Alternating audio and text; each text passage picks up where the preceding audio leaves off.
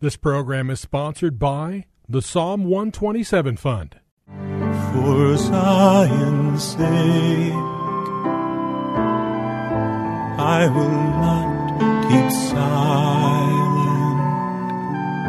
For Zion's sake, I'll not hold my peace. Welcome to For Zion's Sake.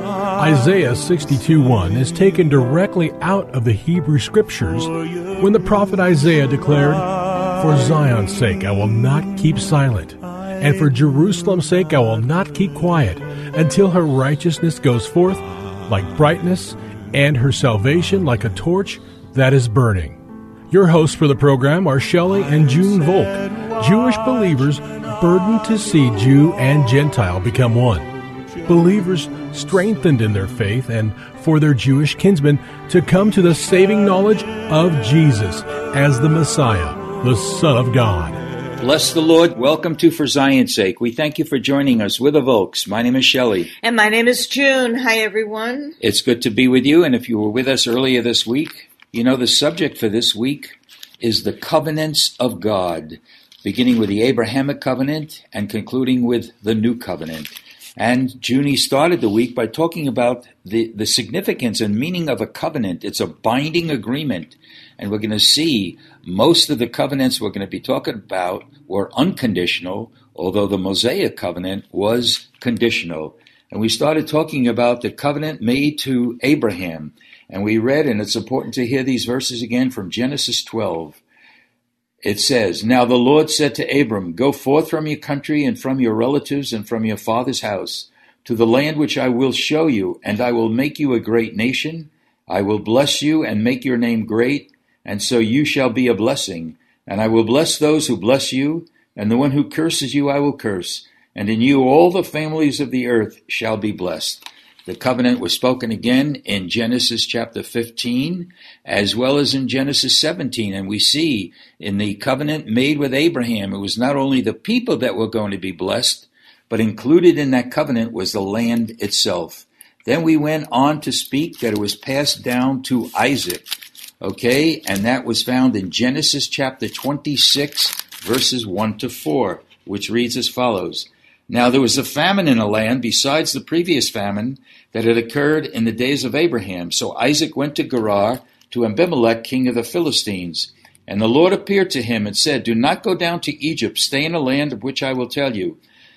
Sojourn in this land, and I will be with you and bless you, for you and your descendants. I will give all these lands, and I will establish the oath which I swore to your father Abraham. So this is a continuation what was promised Abraham was now promised to Isaac. And I will multiply your descendants as the stars of heaven, and will give your descendants all these lands.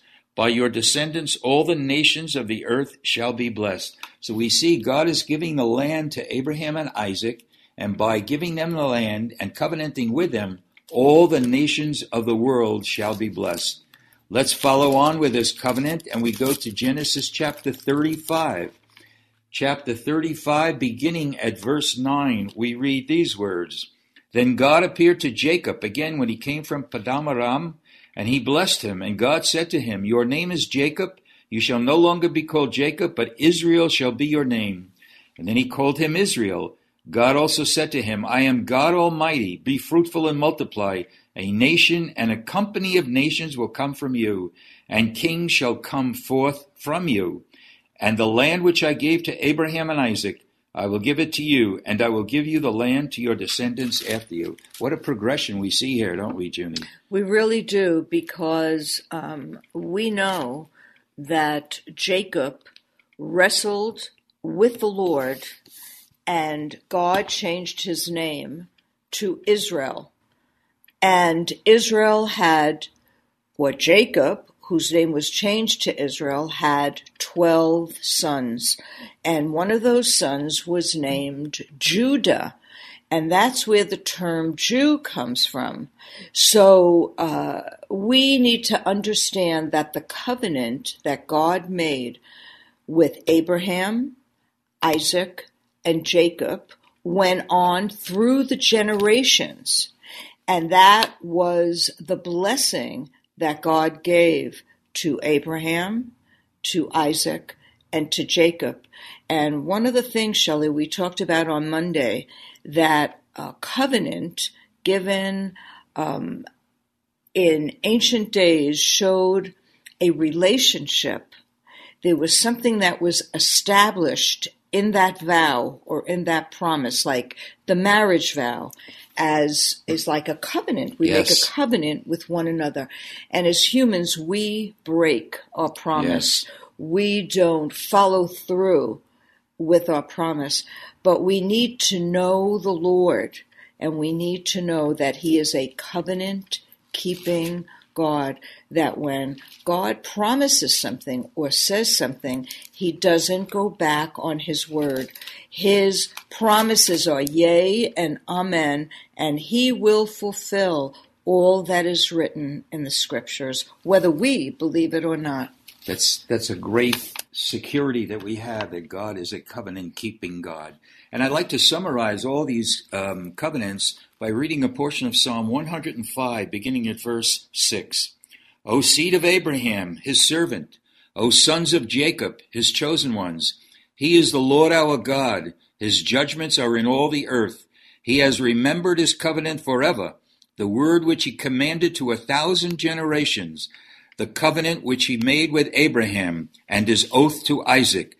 Then he confirmed it to Jacob for a statute, to Israel as an everlasting covenant, saying, To you I will give the land of Canaan as the portion of your inheritance.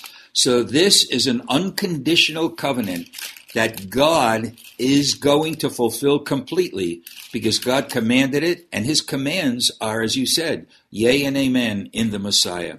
So another unconditional covenant we find again given to the to the Davidic kingdom through the person David.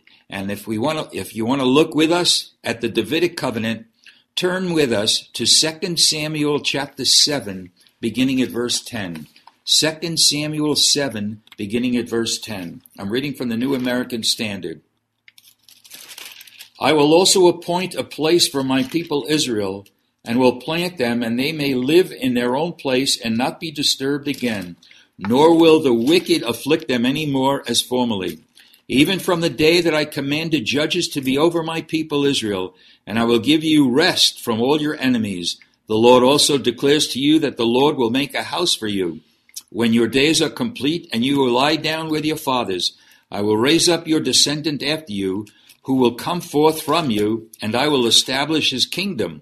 He shall build a house for my name, and I will establish the throne of his kingdom forever. I will be a father to him, and I will be a son, and he will be a son to me. When he commits iniquity, I will correct him with the rod of men and the strokes of the sons of men. And by lo- and my loving kindness shall not depart from him, as I took it away from Saul, whom I removed from before you. And your house and your kingdom shall endure forever. Before me, your throne shall be established forever. Now we know on a very natural, practical basis this has reference to Solomon, but the prophetic view, of course, is the Davidic kingdom, and of course, who's coming to rule and reign? The greater D- David, whose name, of course, is Yeshua, Jesus. And what's very important, Shelley, is that there are two promises that are forever. Could you read them? The throne. You're talking the? Are you referring to the one from Psalms or the Davidic kingdom? What you just read, Shelley. Well, I just read from. Uh, se- let's go back to Second Samuel chapter seven. This is the the prophetic word about the Davidic kingdom and that David will rule on that kingdom. Um, I will be a father to him. Your house and your kingdom shall endure forever, and your throne shall be established forever. So this is an eternal promise that has to do with Israel and its descendants because David came out of the loins of Abraham, Isaac, and Jacob. And it's really important to see that because then we begin to understand when we read a newspaper or hear um, a report on the news about Israel or the fighting of the land, the church never took away from Israel this eternal promise. And so we need to ask the Lord to open up our eyes that we might pray for His purposes. Because when God gives a covenant or a promise, Shelley, there's an eternal purpose that sometimes we do not understand.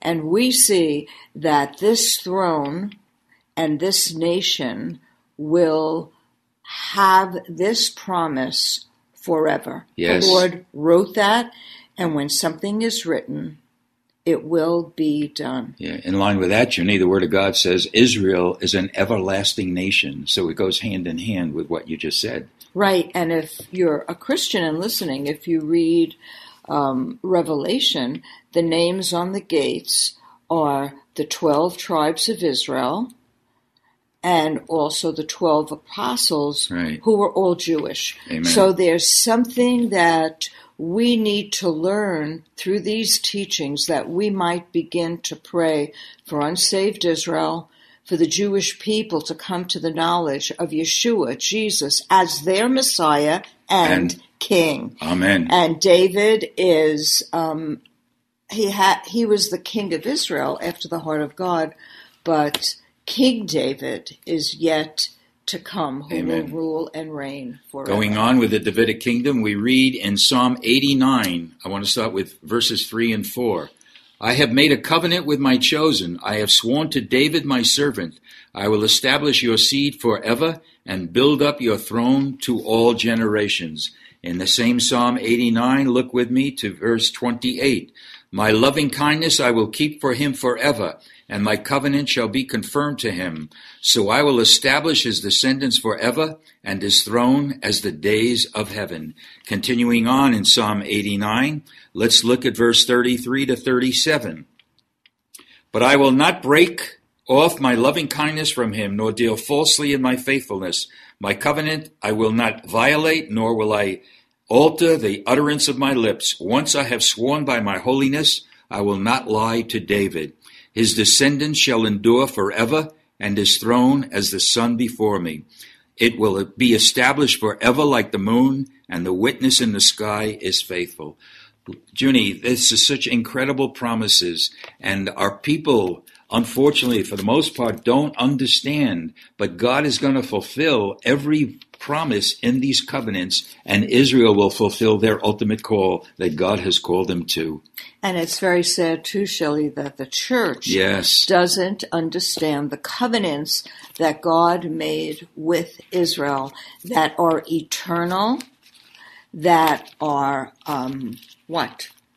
Without um, change, Unconditional and irrevocable. and irrevocable. Yes. Because when God makes a promise, his promises are yea and amen. Hallelujah. Father, we thank you, Lord. Thy word is truth, and the truth shall set us free. Thank you that you're a covenant keeping God, and thank you that you made a covenant with Abraham, Isaac, Jacob, and David. And pray, Lord, that our people understand to begin to pray for the eyes of Israel to be open to Jesus. Yes. In Yeshua's holy name. Amen. For Zion's sake. Thank you for joining us this evening. If you would like to get in touch with Shelley and June, you can write to them at P.O. Box 1784, Scottsdale, Arizona 85252. That's P.O. Box 1784, Scottsdale, Arizona 85252. And you can also contact them on their website, shelleyandjunevolk.com. That's shelleyandjunevolk.com. Until next time, the Lord bless thee and keep thee. The Lord make his face to shine upon thee and be gracious unto thee. The Lord lift up his countenance upon thee and give thee peace. This program was sponsored by the Psalm 127 Fund.